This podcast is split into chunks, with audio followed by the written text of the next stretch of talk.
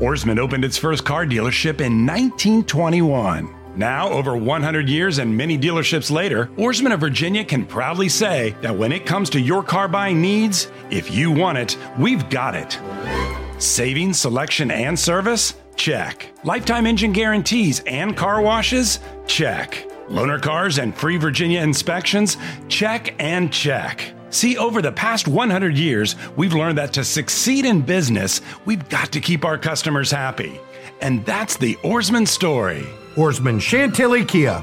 Let's ride together.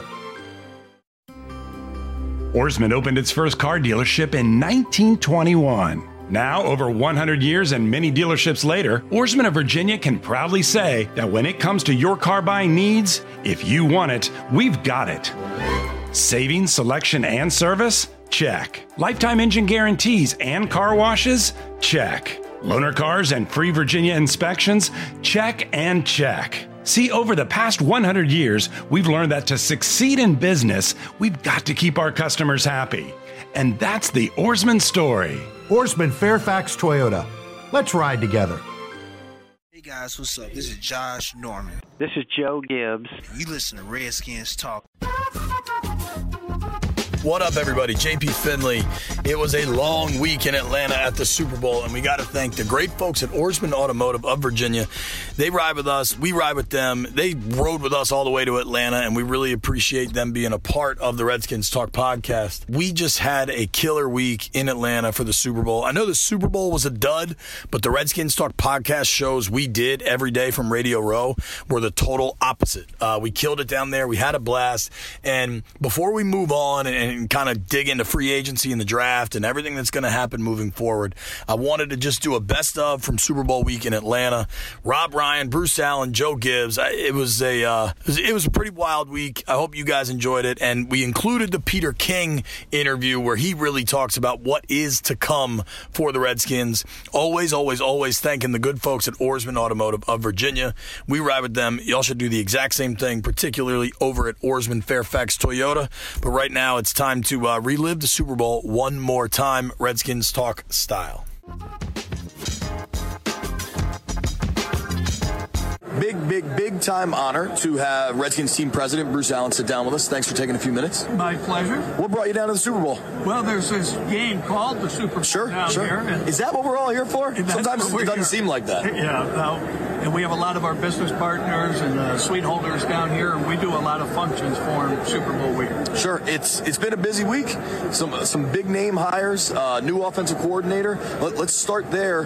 What went into the decision to promote Kevin O'Connell from his role as QB's coach and passing game coordinator all the way up to OC? Well, Jay at the end of the season took a, uh, about two weeks to decide what he wanted the staff to look like. Uh, he interviewed a lot of people around the league. He talked to a lot of people, whether he was interviewing or getting new ideas. And his goal was to come up with the right chemistry on the coaching staff of new ideas, uh, fresh ideas, and a, a way to approach our, our 2019 season that will get the best out of our players. And, and from that, he, he did make some coaching staff changes on, on offense, defense, and obviously special teams. Sure. What went into the decision, though, to promote O'Connell, and, and, and what does it mean for Matt Cavanaugh and Bill Callahan, guys that have had a, a big part of that role? Well, uh, for Bill, it doesn't change anything. For Matt, uh, and I'll let Jay speak to it, he created a role that we probably were missing. Um, he's going to be involved directly with Jay with a lot of the weekly preparation, uh, the advanced scout. And from a coaching perspective, we have a, a talented scouting staff, but when you're looking at an upcoming opponent, while some coaches are focused on getting a third, third and four on Sunday, uh, someone having the vision of looking maybe a week out and getting a head start on some of the opponents and, and several other. Uh, Especially you get in those tight windows where you got a Thursday game, and then a, you know what I mean. I, I can see that being a big help. but Jay and, and Matt have a, a very similar mind. Um, and Matt obviously knows what Jay wants to accomplish on offense, and it's going to allow us to maybe get a little bit more information than we've been getting in the past. How how will the changes impact play calling? Gruden's been calling the plays since Sean McVay left. Is that going to change? Yeah, Jay, what, you think Sean's coming back? I don't think Sean's coming back. I, I, who's going to be calling the plays? Jay, right now, Jay's still planning on calling. Gotcha, gotcha. And then defensively, adding Rob Ryan, this place was buzzing yesterday when Rob Ryan was and walking around. Jim, and bringing back Jim Tom and, and getting Jim Tomsula back under contract. How important are those moves? Well, I, I think it's great. I, and, you know, Greg Manusky now has, uh, Ray Horton was a former Sure. defensive coordinator. Rob Ryan's a former defensive coordinator. And, and Jim and, and Greg have a great relationship, but Jim being a former head coach, Sure. it, it really is giving that defensive side of the ball, once again, some fresh ideas, some uh, experienced eyes to look at the film in order to make the right decisions. A, a cynic might suggest that there's added pressure on Greg Manusky now because there are all these other D coordinators there. That if there was a change to be made, hey, we got guys we can promote. Is that accurate? No, the, the pressure, we want to win. We want to win that opening game. As soon as the schedule comes out, that's what you're going to see around Redskins Park. We want to beat X team. And everyone's focus is going to be on that. And we know what we have to accomplish. How involved are you in the coaching search and, and interviewing guys? No, Jay, Jay ran it. Um, he interviewed several people. I, you know, he didn't come down to the Senior Bowl. He was Right. interviewing people that week. And uh, in the Rob case, he had interviewed Rob a, a couple years before. Rob said he called Jay. He probably did this time, but they had interviewed before, and uh, uh, this time it worked out for both of us. Okay, let's uh, let's talk a little bit about Alex. There was a report that you guys are preparing for 2019 that Alex won't be playing. Is that accurate? No, I, it didn't come from the Washington Redskins, and it didn't come from the doctors, so I don't know why. So you think there's, a a chance Alex is playing next year? No, I, I didn't say that. We're gonna Right. we're taking this the way the same way Alex approaches a, a game or a game plan or an off season. It's one day at a time. He's following the doctor's orders. He's got to follow the doctor's orders. I know he wants to try and do some things earlier if possible, but at the at the right time we'll know when he can play. But we're not even thinking about that right now. Peter King sat in that chair. I imagine you know Peter. Yes, I do. And he said the Redskins have to take a quarterback in the first round of the draft. Has he already put his mock out? He gets really mad when we don't take mock. How much do you pay attention to those mocks? Do you see We them? don't. It doesn't influence the pick at all. Do you have to take a quarterback in the first round? No, we do not have to. Do you need to add a quarterback in this draft, though? Well, right right now we have one quarterback under contract. That's true. That's going to be able to start in March for sure, and that's Colt McCoy. So, Does Josh Johnson come back? yeah, we, we're talking to his agent right now. He, he's going to have to make a decision when he Because he's got the uh, the San Diego job too, yeah. right? Aren't they about to kick off? Yeah. I, Okay. The. Uh, the, The alliance, Uh, alliance. right, right, right, right. Yeah. Um, other last week when we talked to Mobile, uh, you said most of the free agency stuff's going to cook up around the combine. Is that still right? Still true. Okay. Um, the fans were very frustrated, and they they're all over social media being frustrated. Do you think the coaching moves will make the fans happy? Well, I, I, I think the results are what makes the fans happy. Uh, As long as as long as we're doing everything we can to get prepared for those players to come into our building in March and have a productive off season, uh, that's what the fans want. I, I got to ask, I think this would be a great opportunity for you to go ahead and break the news of the new stadium live here on the My Teams app and on the Redskins Talk podcast. Doesn't that make sense? I, I think it's perfect. Well, hey, beat Atlanta, new stadium. Do New you get a- stadium. Do you get to take a look at it? Do you get ideas? Uh, we, we did come tour this while it was being built. Yeah. Dan made sure we came in three different uh, times during the Really? last year to see the development of it. But no, this isn't the right time. Oh, I thought it might be. It felt like it felt like felt the time. like it felt like we were going to do it. I'm, I'm guessing you stay off Twitter. Is that right? Don't Are you a Twitter guy? um, Elizabeth Warren is a senator from Massachusetts, I believe. Yes. She took a kind of a personal shot at Dan Snyder. Do you notice that about his yacht? Is that something that, that even registers for you guys? No, Not the politics stuff. no. And she's running for president. Uh, right. We you know, generally don't do politics on this. We don't do politics, right. We're not into, we're not into that. you know who I enjoy on Twitter? Your brother. My brother's on Twitter. He's good. He's fun. My brother George. Your brother George and I tweet back and forth fairly regularly. Get out of here. I, I mean, I can pull it up. I'm telling you. He liked. He's on there. Well, he and I had a debate about what's the best kind of jelly.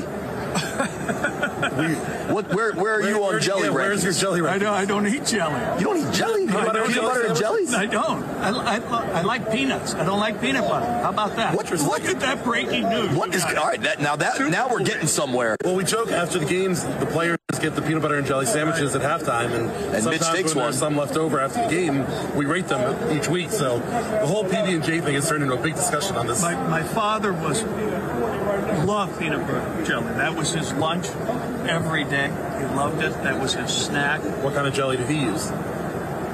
What's the red stuff? Strawberry. Strawberry's the right answer. Oh, Grape no, is no, not the no. right answer. Wait, no, no, no, no, no. And with a with a good glass of milk is the best way to enjoy PB and J. Big on milk, big on ice cream, big on peanut butter and jelly.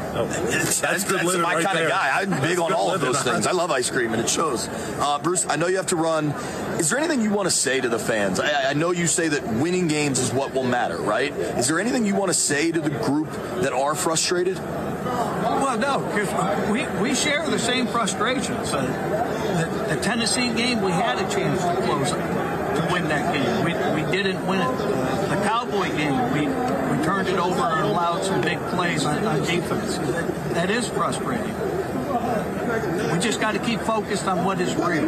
What is real is getting our players healthy right now. Uh, Jay's done a good job of uh, giving a new coaching staff to our players, and uh, we got to we got to attack March in the offseason program with with all the spirit and all the blood in us to win. That's all we have to do. Gotcha. Thank you very much. And so the stadium will be at National Harbor, is that right? No, no, it's going to be DC, right? Thank you very much, Bruce. Thank you. On the football field, the action happens in the blink of an eye. It's like that off the field too when you've been injured. In a split second, your life is changed. Whether on the field or in the courtroom, when you've been injured, you need the right teammates by your side. You need Chasen Boscolo, a law firm willing to protect and fight for your rights. On the football field or in the courtroom, having the right team determines whether you win or lose. When injuries change your life, call Chasen Boscolo, trial lawyers that care.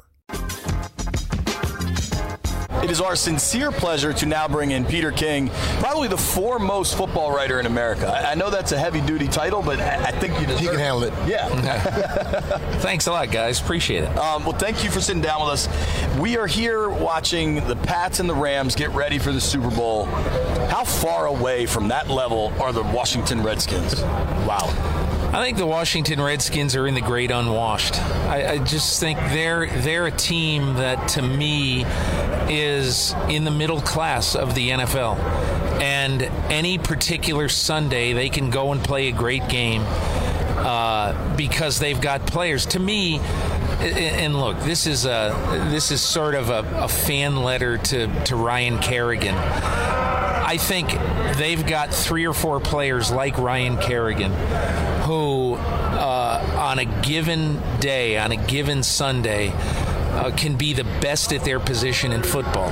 They just don't have enough of them, and that's kind of the way I look at it. What's that? Like the young Alabama. Yes, yeah. You know, and and to me, I think one of the things they've done in recent years that I like is they have drafted pedigree as well as player, and I think that's a smart thing in today's football.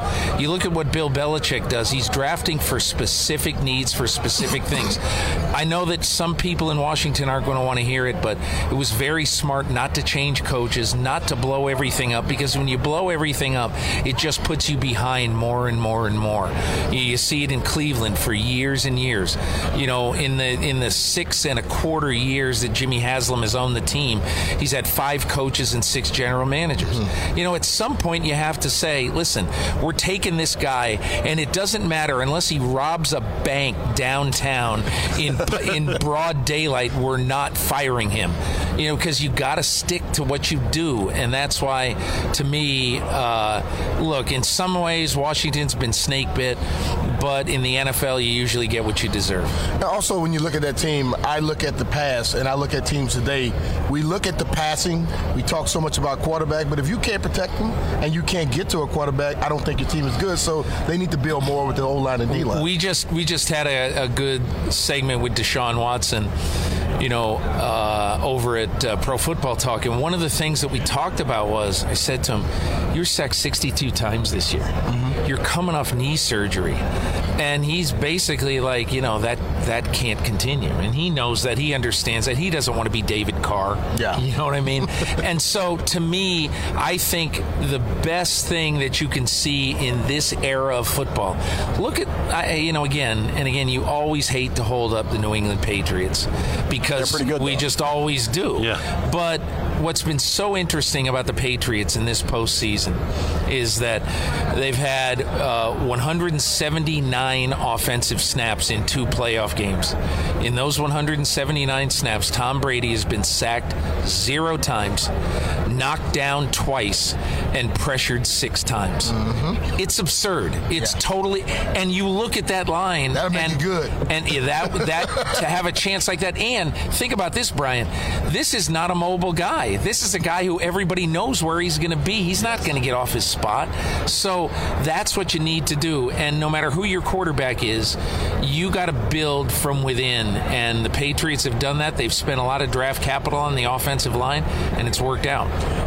I mean, speaking of quarterback, obviously the Redskins have Yeah. quite a situation. Yeah. What do you think they What do you think they end up doing? Do you think they start looking at Kyler Murray at 15? What do you They've think? got it. They have to draft a quarterback in the first round, in my opinion. There's no. So do the Giants. So do the Jacksonville Jaguars. You know, it's funny.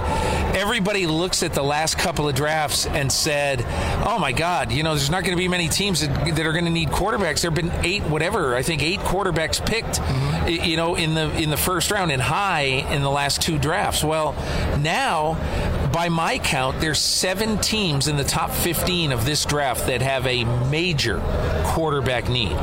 And what's going to be so interesting is that there's a good chance that the New York Giants and Washington could be in competition for the same guys. Mm. Yeah. You know, and to me, I, I think I think what's going to be so interesting about this draft is how Kyler Murray is going to be evaluated and valued by all these teams.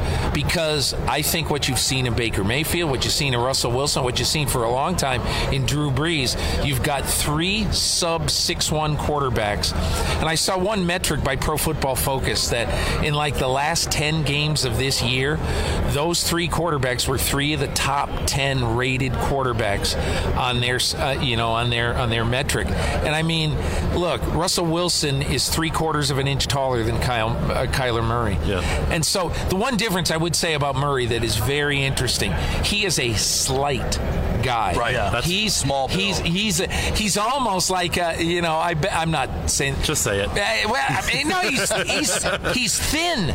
He's Yeah, thin. he is. And and why I think and and look, th- there's going to be a lot of pressure on him wherever he goes. If I were Kyler Murray, I would say somehow, some way. Look, the New England Patriots have six picks in the first three rounds of this draft.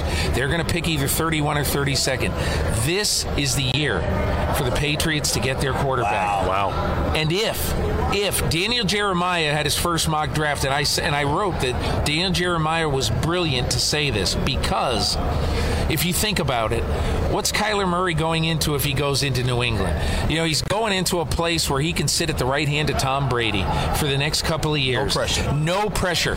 But maybe some Lamar Jackson stuff mm-hmm. with him. Yeah. Maybe doing some weird stuff with Taysom him. Hill or whatever. Yeah, or Taysom Hill.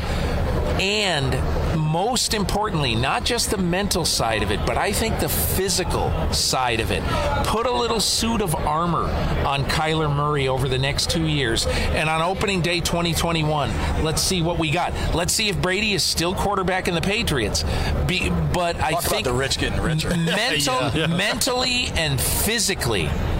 Okay, mentally and physically, that could be the best two years that that guy could ever spend in the NFL. And it'd be the proper team for him to Oh go man, to. Yeah. they'll do it right. Unlike the Skins would have him starting by week six or something. When he, or week one. All in for all in for week one. You know, the in in- but but really, the interesting question with Washington, I mean, really, if you take a quarterback in the first round, and if Alex Smith is not ready, well, what do you do? You just, oh, well, we're going to blindly just play Colt McCoy. Well, I, I, I, don't know if that's the right way. Maybe it will be the right way to go. You know, to throw Colt McCoy to the Wolves for the first six weeks. I, I don't know. But I do think that wherever Kyler Murray goes, this is not a Baker Mayfield situation. Sure. You know, this is not a situation where, as you saw with Mayfield, he was very, very ready early. I think Kyler Murray needs that time. He needs that red shirt year, and he might need two red shirt years. Well, Peter, let me ask you about the guy making the decisions in Washington because the fans have grown frustrated with Bruce Allen. I Yeah, don't know if you saw it was a rightfully so. hashtag trending over Yeah. trending in DC for a while on Twitter, the fire Bruce Allen hashtag. because I think I think that I think that when when the when they brought in Doug Williams, in part that was an effort by this team, by the front office, to take the heat off Bruce Allen and say, "See, we got another guy, you know, picking the players." Yeah. But I think everybody knows that Doug still Williams. Doug Williams is a is an authoritative voice, a trusted voice, and he's somebody who these guys like. But that he's to me like uh, the, the, the you know the the chief scouts and the head coach in Dallas. Okay, Jerry and Stephen Jones are picking the players. Exactly. That's all there is to it. And the He's same thing here. He's a face, Yeah. and he's I'm more than that. He's influential. He is influential, but the buck doesn't stop with him. The buck still stops with Bruce Allen. And to me, I think this is the year that if they don't have a big impact draft, Dan, and you've been saying this forever, I'm sure, but Daniel Snyder's going to have to do something to get a full-time general manager. Whether he gives that to Doug Williams or whether he brings in some boy genius, uh, I, I, you know, I, I don't know, but uh, you know, to me, I think you look at one of the great jobs that a team has done in recent years is the Indianapolis Colts, because they basically said to Chris Ballard we trust you. We don't know you all that well, but we trust you. And you are making every decision. So even if Jimmy Irsay is ticked off and blah, blah, blah, blah, blah, there hasn't been an incident, an instance yet in the year or so that Chris Ballard has been there that he hasn't been able to make that decision. To me, in my opinion, that's what you have to have.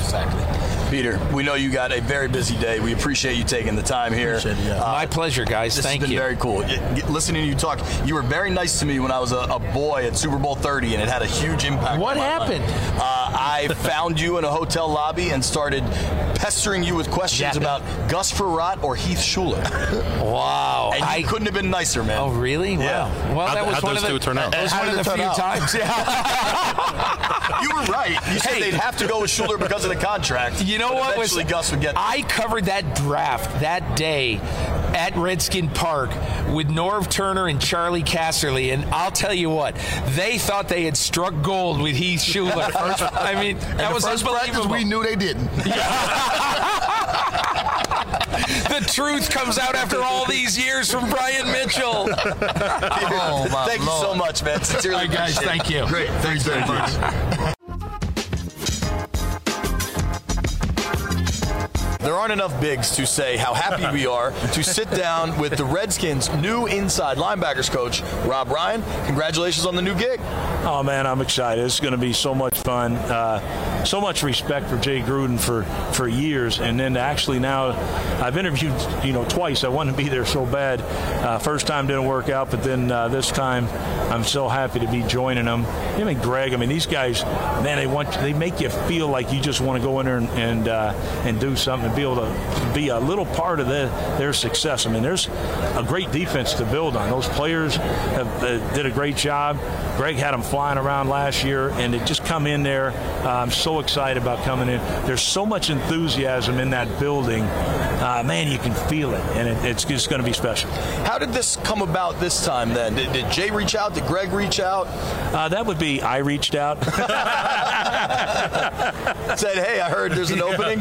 Yeah, I mean, you know, I just, you know, been a long admirer of them, and I kept my eye on them, and, and uh, uh, you know, when I knew Olivadotti was was leaving, then I jumped in and said, "Hey, come on, man, give me a chance here. I'd love to interview for it," and I did that, uh, and it went well. And man, I could feel it then. Like this is going to be fun. This is going to be an exciting team. This is going to be a great team. So well coached, and just to get in there, I mean, you know, you got Tomsula over there coaching D line. I mean, you know, you've got a Pro Bowl staff over there. Horton, a heck of a secondary coach, and Manusky is tough as they get.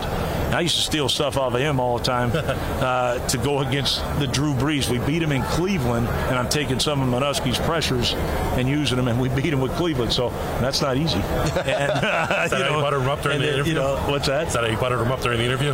No, tell, tell I, I, I should have though. I mean, you know, maybe it wouldn't have taken so long, but uh, yeah, no, I don't think you could sugarcoat him. no, I, I, think between you and Jim Tomsula, the Skins now have the most famous assistant coaching staff in the NFL. Well, that's going to be the best assistant coaching staff in the NFL too. So uh, it is what it is. I mean, shoot, Jim was head coach, so right. you know, obviously. Well, you've been a coordinator in a number of spots. Oh yeah, so you know, like you know, you get noticed when you go coach at some of the spots I've been. You know, people know who you are. Uh, you know, I'm kind of big, so that's you know, don't don't look like the average coach. I know about that. Man. I mean, yeah, you look good, man. That's a good look. But I like that shirt. Uh, big but, men love yeah, big men. I mean, you know, you know, that's just the way it is. But uh, it's going to be fun, man. I, am energized. I'm excited. I can I feel. Know, it. I yeah. know I'm going into a group that's an excellent football team.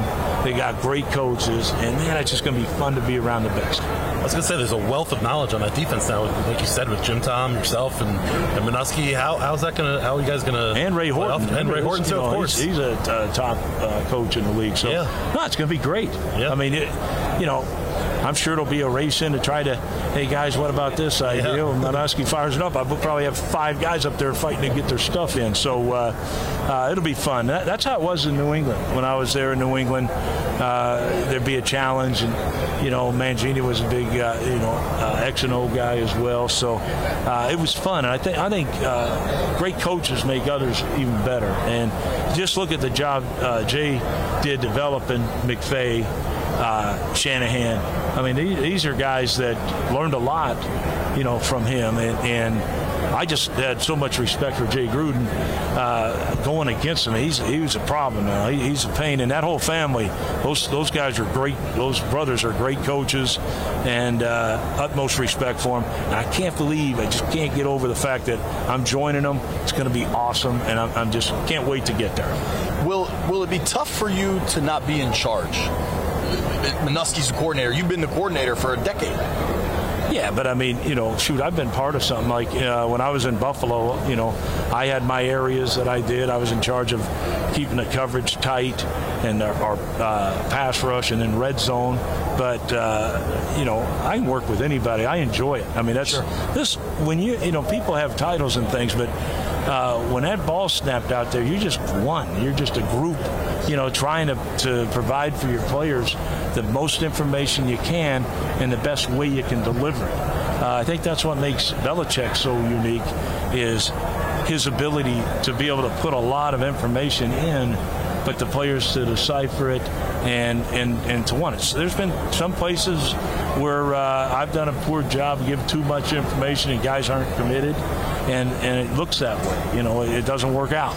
Uh, but when you get when you get to be a part of something special as a coaching staff, and when you're all in there tight together, you can do some great things. And and I know this was an excellent defense last year, and you know I look forward to joining it. You weren't really away from the game the past year or so, but how much how excited are you to get back back into it, the day to day, the uh, you know everydayness of it, training camp through the season? I can't wait. I mean, you know, been off for two years. I'm sure it was good for me, but I, I love to work. I love to work film. I love to do every part about that job. So you miss it, yep. you know. And shoot, I'm in home living in San Diego, uh, living with the mother-in-law. I had a house I'm still trying to sell in New Orleans, but uh, living with the mother-in-law, the wife, the daughter, and me. and after a while, whew, I feel you. So I went out on the docks and took a job for three months. Did you just, really? Just to be around some guys. And what were you uh, doing? It felt good. Not a whole lot, just telling a bunch of stories. but uh, uh, working for my uh, brother-in-law's, uh, uh, they paint naval ships, and uh, so I was working for him, and it was awesome though, man. Those boats get hot now, believe me, they get hot in those spots. They get a little narrow for a big guy going down them, but I believe it. I slowed down a lot of a lot of business, man. I, am trying to get through here, man. This is tough. I did not know that you were a boat painter. I, I gotta say that wasn't I'm on your Wikipedia very, page. Not a very good one, uh, but but I tell you what, I really enjoyed it. The, the camaraderie of people, you know, uh, especially you know you're in the, with the Navy guys, and and I mean you know that's an ultimate team, man. Those guys oh, yeah. are a team, and and so it was cool to be around those guys.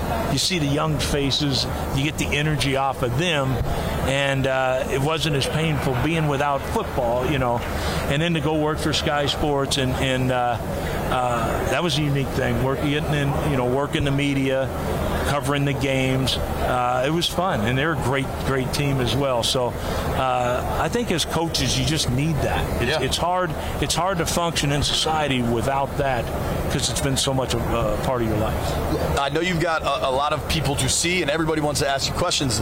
Um, what about the actual team? I'm guessing you've watched some tape. You know the players you're going in to, to work with. Um, young guy and Shaun Dion Hamilton. Zach Brown's in an interesting contract situation. Mason Foster. Reuben Foster. I mean, you, the pieces you're going in to work with. What do you think of the talent? Well, I mean, I know uh, I had a chance to see uh, Washington play defense in a couple of games, and they were they were playing outstanding. But I was actually watching more of the scheme than I was the players. Uh, as soon as I get in the building, I'm going to be playing on tape, try to learn my players as best I can, see what I can help them with if there's anything, and uh, try to make tapes that I can I can do a good job of teaching, and uh, you know, and get to learn all of Greg's you know schemes and things like that. Well, the one tough thing is when you're a coordinator, you know, you're always putting in your own stuff. Right. So when you go join a team and now you're not the coordinator, it takes a little bit. Like it took me a little bit to get with uh, Buffalo to, you know, to, to learn again instead of just always doing the thing, same you things wanna you know. Yeah. You know, so uh, but it's something you love. It's not like you're, you know, learning a foreign language. Thank God. But uh, my son's That's why you go to my London. son's Right. actually majoring in that in the University College of London. What's he studying? He's studying, uh, shoot, I don't even know the darn things, uh, Mandarin and something else. Wow. But he's uh, Smart kid. Oh yeah, really smart. Yo kid. hablo And, poquito uh, español. See, but uh, yeah, that's I don't know. I mean, you know, it's uh, it's fun though. You know, mucho this is But Whoa. anyhow, That was that was the heat. that's the only thing I memorized from French one. So uh, don't ask me to to say three, anything else. two two quick ones before we let you go. Um, sitting next to you, I've never noticed it, but Lebowski. Do you ever get comparisons? I do. And, you know, here's the thing now. I, I got to check those dates because I was in Oakland when the shooting was, you know, the, the filming of the Oh, Big boy. Lebowski was going on. So I think I inspired the guy. But here's the great thing. Should we start calling For- you the dude? Real, nah, that's, I've been called worse. Uh, but So have we. Yeah, and uh, I get called Rex a lot. But uh, uh, the, the great thing is I met him in an airport. Never recognized him, of course. I'm terrible with people, you know, faces and stuff. And then uh, my wife's like, that's uh, Jeff Bridges. I'm like, no, it is. Got my picture taken with it. Was pretty cool. Have you ever seen the Spider-Man meme where it's Spider-Man looking at Spider-Man? That that's you. No, and, that's you and deep. Jeff Bridges. That's right. too deep for Um, me. Here's our uh, last thing. Big social media guy here. Our, uh, I have no social media. That- Thank God. That- it might be the right move. Yeah. Um, every show I open by saying "What up, everybody," and I'm wondering if you can give me your version of "What up, everybody." What up, everybody? I love it. I like it. I like it. Rob, I- I'm looking forward to pestering you with questions all season, man. This has been a lot of fun. Yeah. Great. I'm looking forward to it. Thank too. you. Thank you very All right, much. take care, guys. Thank you. Good luck. So it's pretty interesting. You talk about one of the most regal men you ever played for. Joe Gibbs is about to sit down with us. Oh, Look at that. This is about as cool as it gets. I, I mean, the amount of Super Bowls we got going This- on right here. Okay, so I I have to tell I have to tell I have to tell a story on Joe Gibbs. I, he needs to put his headphones on because I have told this story across the country while I'm speaking and how much you mean to me. First off, I love you. And um, I'm I'm sorry to, I'm sorry about hearing about JD, and I know that um, I know that he's in heaven, and so I'm thankful for that.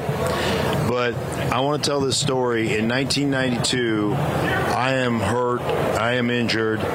I am playing every game, but I am not practicing, and I know that drove Joe Gibbs crazy. Yep. Me not practicing. Slacker. Oh, yes. but I'll never forget. I come out from the elevator, and I'm sure Joe had been warned that I was coming because he wanted to talk to me. And I come out of the end of elevator, and he asked me to show up to his office the next morning. And which is the worst thing you can do to a player, by the way, is go, can you come in? Nathan? No, let's just Oh, handle it now, right? right now, coach. Right. So I go to Joe's office, nine o'clock meeting, so eight forty-five, and I, I kid you not, I barely rap on the door. It's like I'm hoping he doesn't hear me. I was like, hey, I was in your office eight forty-five. You didn't hear me, right? So he invites me into his office, and I come sit down, and he praises me for toughness and playing hurt and all those things, and then he points to a grease board in the corner of his office, and there's about 15 names on there, and mine is one of those names.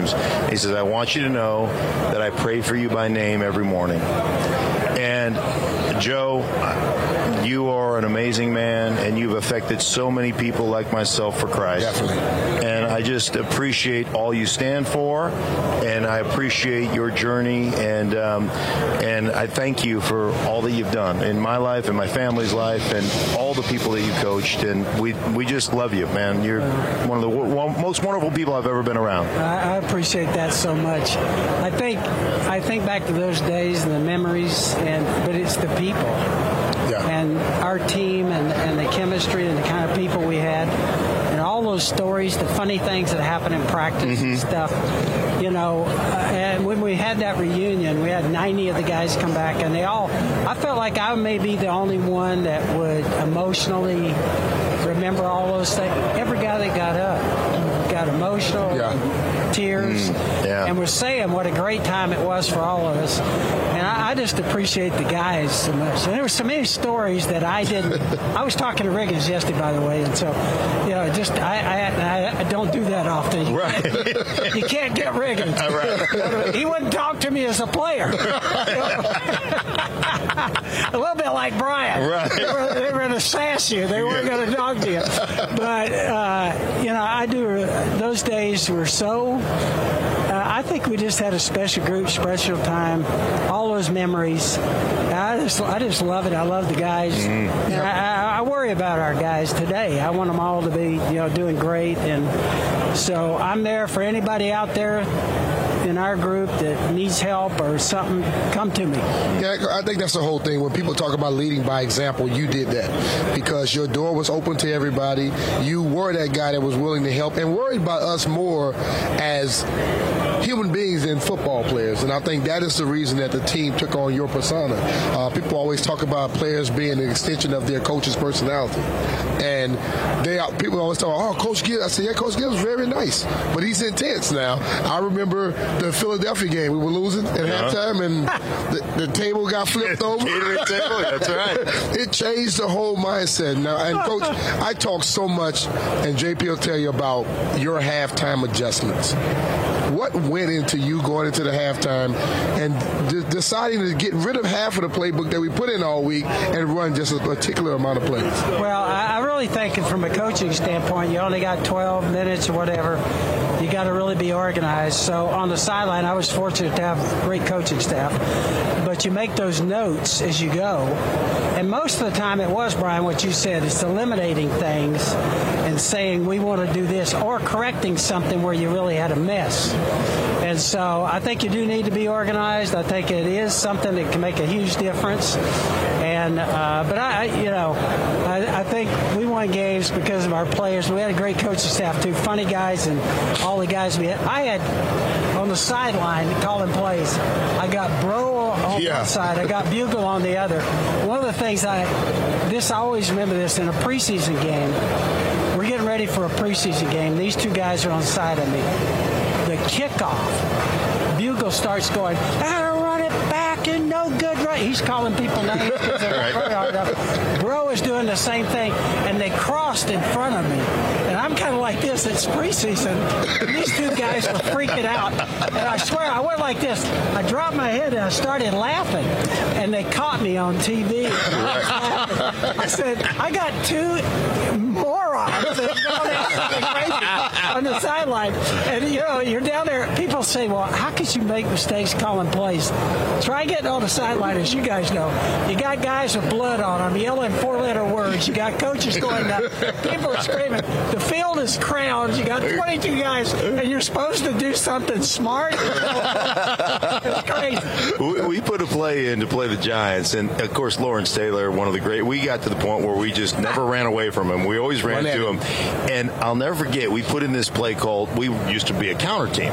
Well, you know, you you break the huddle, and we're running counter, and you know, I'd peek down the end the line of scrimmage, and Lawrence Taylor just be frothing at the bit, and I'm like, this is going to hurt me a lot more. It's going to hurt him. I guarantee that, right? So, so we put in counter outside, and so my responsibility was I'm screaming down the line of scrimmage, and I just, I just juked him. Like I went outside, and then I had the force corner, the force safety, who has a force, and then the next guy was with Joe Jacoby at the time had to cut him, and so I come screaming down. He goes to you know, try to shorten my neck. I slip him. I get to the outside, and we and we bust it for about 12 yards. And I'm thinking this is the greatest play that, that, that Joe Gibbs has ever designed. I thought this was the greatest thing ever. I just have to hit a little guy, and I have to avoid Lawrence Taylor, and this is great. I come back to the huddle, and as I'm walking back, Lawrence Taylor is hunting me up, and he is cussing up a blue streak. You ever do that again? You bleeping and bleeply. And I, I literally, I, I think I peed my pants just a little bit because he was the most frightening man I've ever seen. And I was like, looking at the sideline, like, don't run it again. I know we got 12 yards, but don't run that play again.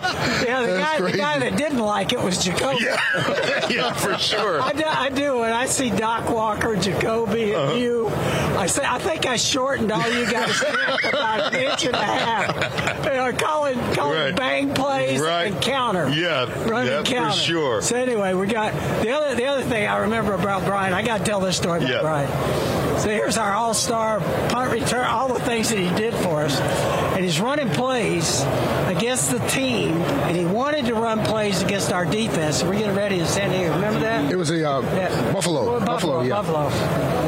And so he's out there and he's yelling at the defense, four letter words and everything. And I'm going, these guys are starting to get ticked. I says, we're going to get our Pro Bowl. And if you remember, I cut practice short. Yeah, I, I yeah. I cut practice short. I said, It got intense that Super Bowl week.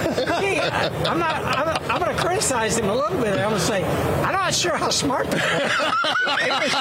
the guys he's called, but you talk about a tough dude. Oh, there's no, there's no question. And we had him playing quarterback in the body bag game. Oh, yeah, oh, absolutely. Oh, oh, yeah. Well, and Mark was just saying that in Philadelphia they, they've they've lionized that body bag game like it was so Yeah. important, Yeah. and they forget that you guys beat him in the Yeah, we playoffs. came back four weeks later and beat him in the playoffs. I was just like, come on. Get out of here. Oh, I got to tell you that thing. I, I do remember that. But it's all, all those things about those years and the funny things that happened in practice. All, all the things that happened. I, I remember the other thing is we always practice outdoors. I didn't want to. I didn't want to bubble, and so we always practice outdoors. Now you see why I think no what I matter, do? you always bring that up. Well, we we come in one day and I I slept at the office. I didn't know what was going on out there, and the coaches all said we can't go out there. I said we're going out. And so I remember getting out there early. They're trying to get the tarp off the field. It's dragging guys, the wind, and it's sleet coming. And so I stood out there for about five minutes, and one of the first guys out on the field was Riggins. Uh-huh. And he's looking at me like this. And so I stood out there leaning into it for about five minutes, and I said, I think we need to call this off. And he goes, Good idea. Right. We did only two practices Uh. ever that we missed. There were two the entire time. We were outdoors Yeah. after it. Remember, I used to yell, It's Redskin weather. Oh, oh yeah. Oh, yeah. But the- I bet you the Giants not going inside.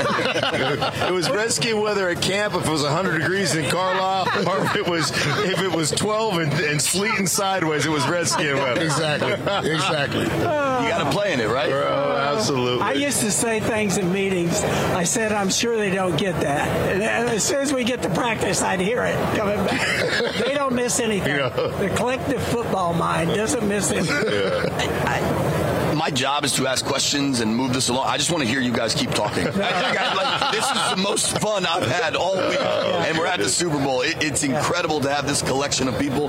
Coach, I want to extend my sympathies. Mark, Yeah, I, just want, I just want one thing, one more thing, really quick. The very first meeting as a tenth rounder out of Idaho, I sat in the very front row.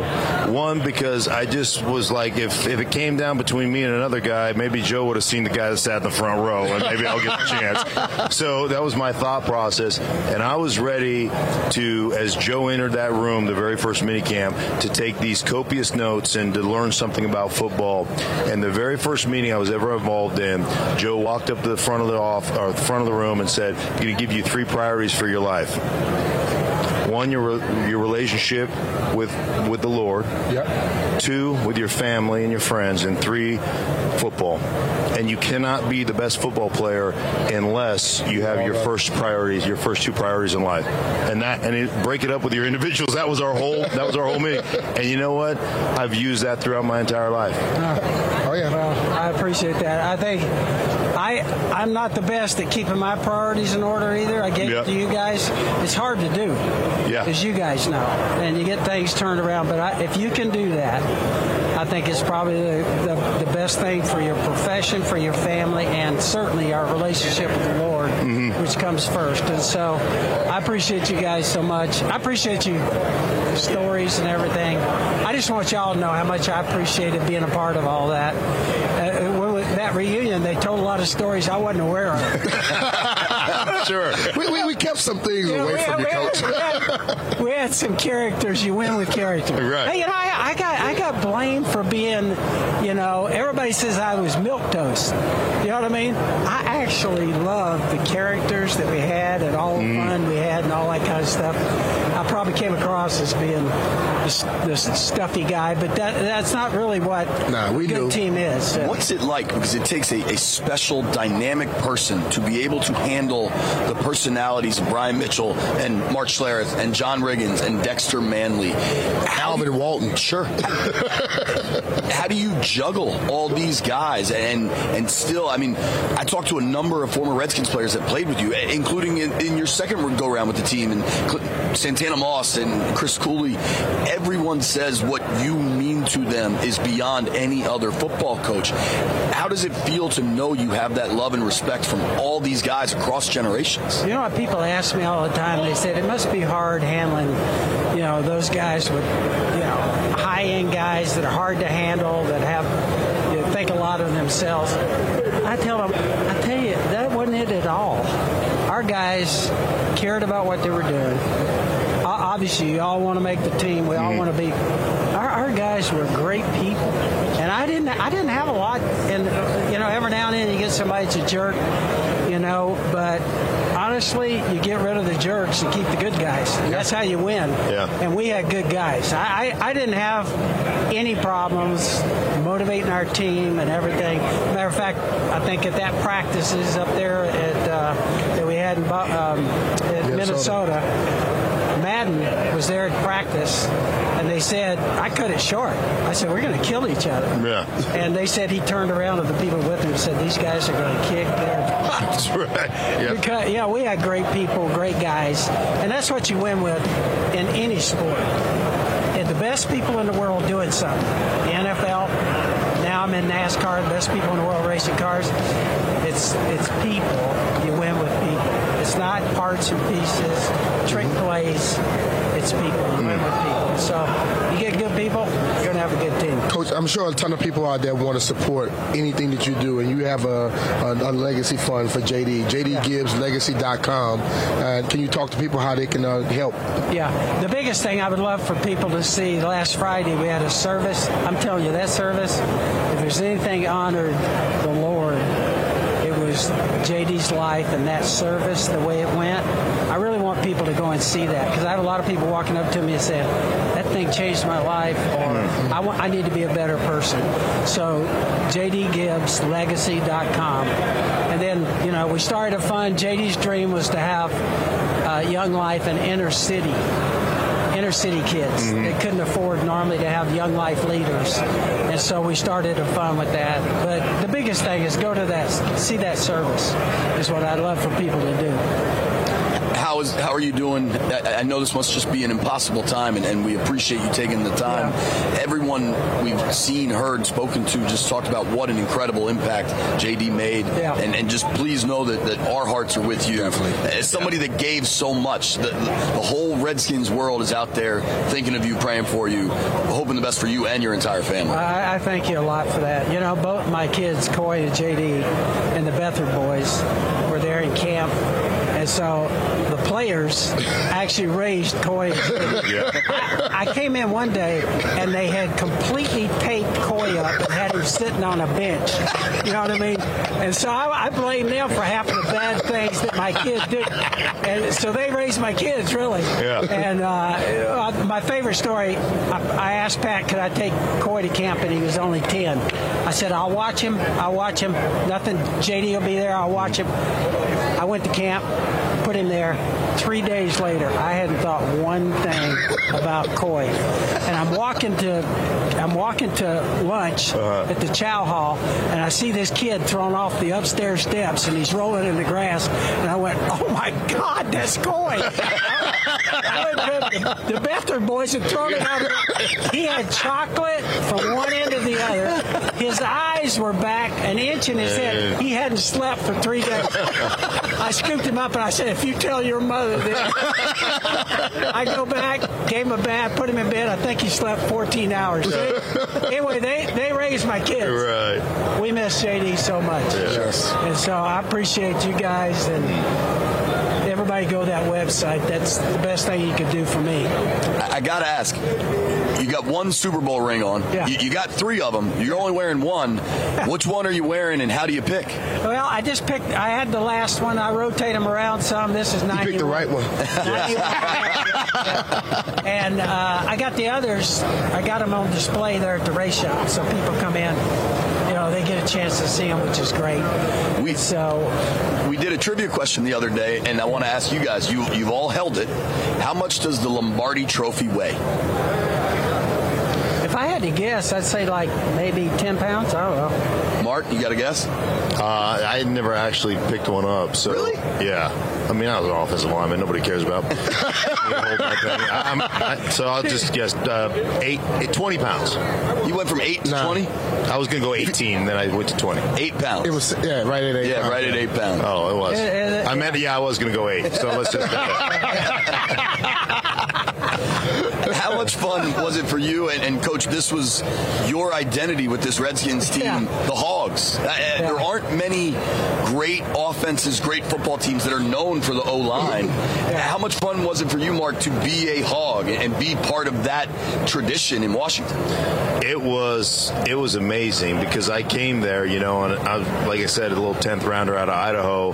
I just want to keep my mouth shut, and I knew one thing is is that if I didn't make the team, it was because I wasn't good enough, and I was going to live with that. That'd have been fine, but it wasn't going to be from a lack of effort, and it wasn't going to be mm-hmm. because I let people push me around. And the first start I ever got was in Philadelphia against the Eagles, and there's two things that kind of happened to me. One, Russ Grimm and Jeff Bostic and Joe Jacoby all drug me through to start watching film with them. This is how you actually watch, how you mm-hmm. study the game, how you learn the game. And I had so much reverence for those guys and, and for playing offensive line. I really never wanted to let anybody down. I really just wanted to do my job and be physical and, and not let people down. So that happened. And then we're we're playing the Eagles. We won that game 10 to 3. I think we had I think Jamie Morris had like 53 carries. I mean it was ridiculous, right?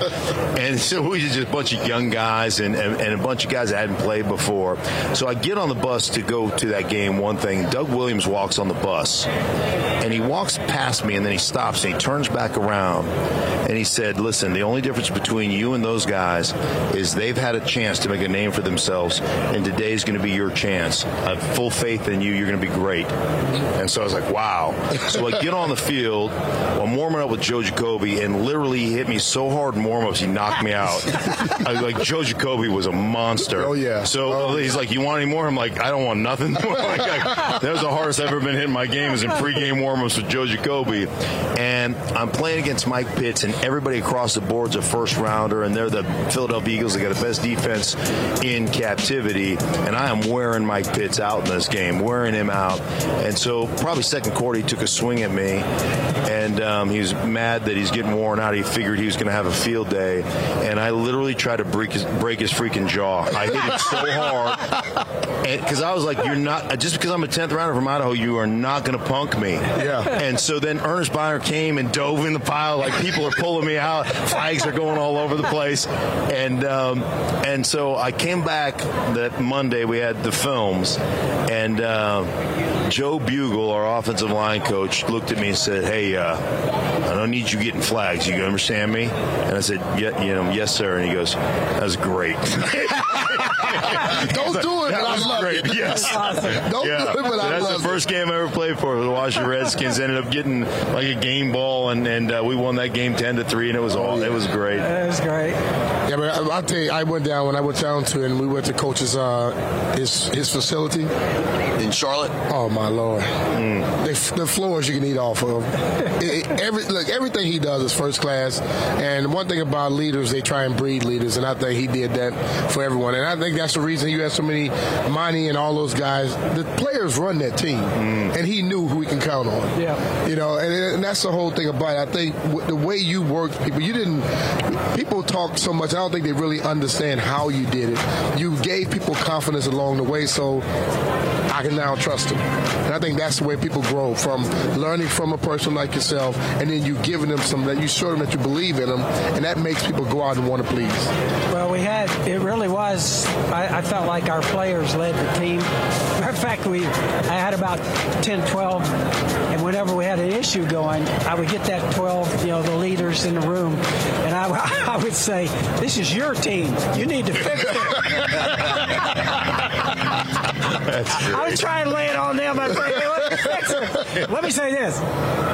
They fixed it. You're right. They, they Oh, did. yeah. They Oh, did. Oh, That yeah. group- Nobody wants group- to disappoint you. That, that group fixed it. I will say that. You, you, you win.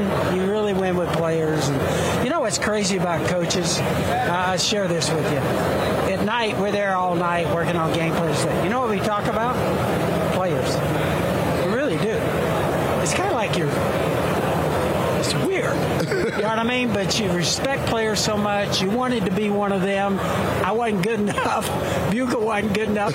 We love those guys. I mean, and, and what you do at practice and some of the crazy stuff that mm-hmm. happens at practice, you know, you really do. You talk about players and how much you respect them. And I, I think it's just, and that camaraderie, you know, we, we, we had what we call the sub.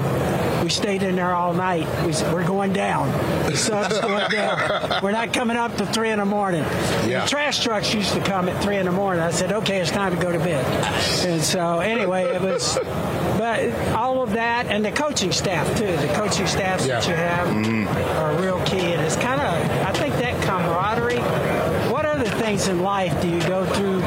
I mean, physically getting hit, knocked around, ups, downs, blood, sweat, tears. It's really, uh, Charles Mann said to me after that Super Bowl in Minnesota, we were standing out there doing a wrap up for it, and he said, I remember this, he turned to me and he goes, You know, it's not really having the ring, it's getting here.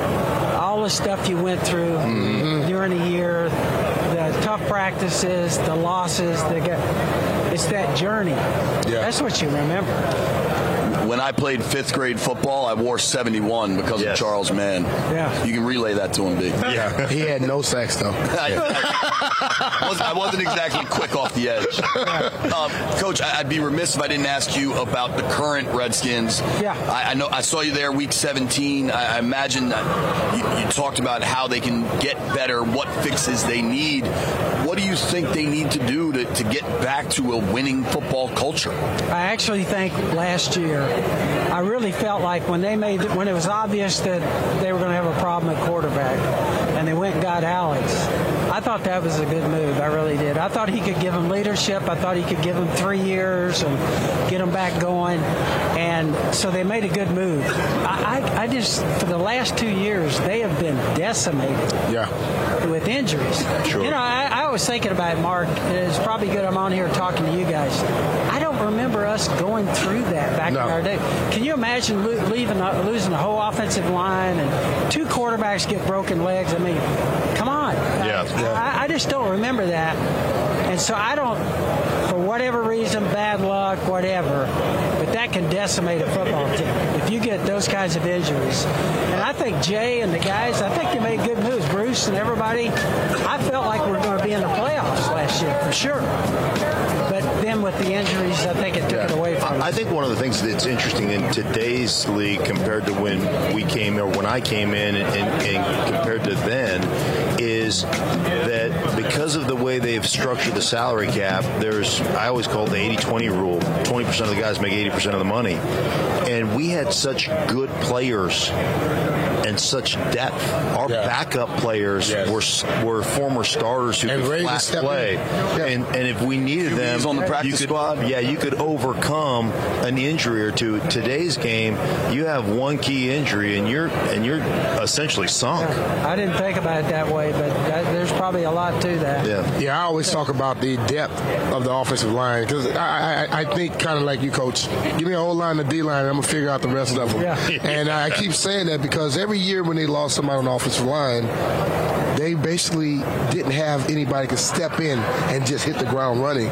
You look at like I was naming yesterday, Adickes, you, Ray Brown, Raleigh McKenzie, Ed Simmons. That oh, offense we is not going to play anywhere. We had a Hall of Famer in Russ Grimm that played the first four games of the season, then took the back seat. Goes, okay, you guys take the rest of this, and I'll just be ready when you, when called upon. Yeah, because his body at that point had been pretty broken down, and and he was. I mean, he's the smartest football player I've ever been around in my entire life. He once asked me as a rookie, as I'm starting, he asked me where the umpire was. And I was like, "What are you talking about?" He goes, "Well, where was the umpire?" And I'm like, "What do you mean, where's the umpire?" playing I'm looking- baseball. I'm like, I'm looking at the defense. He goes, "You got to look for the umpire." And I'm like, "What are you talking about?" He goes, "Because if he's on your inside, you can yank the guy down with your outside hand." I'm like, "What?"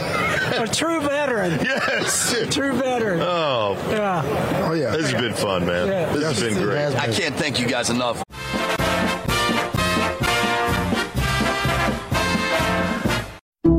Some people just know the best rate for you is a rate based on you with Allstate, not one based on Carol. She's more focused on hitting a high note than the car in front of her.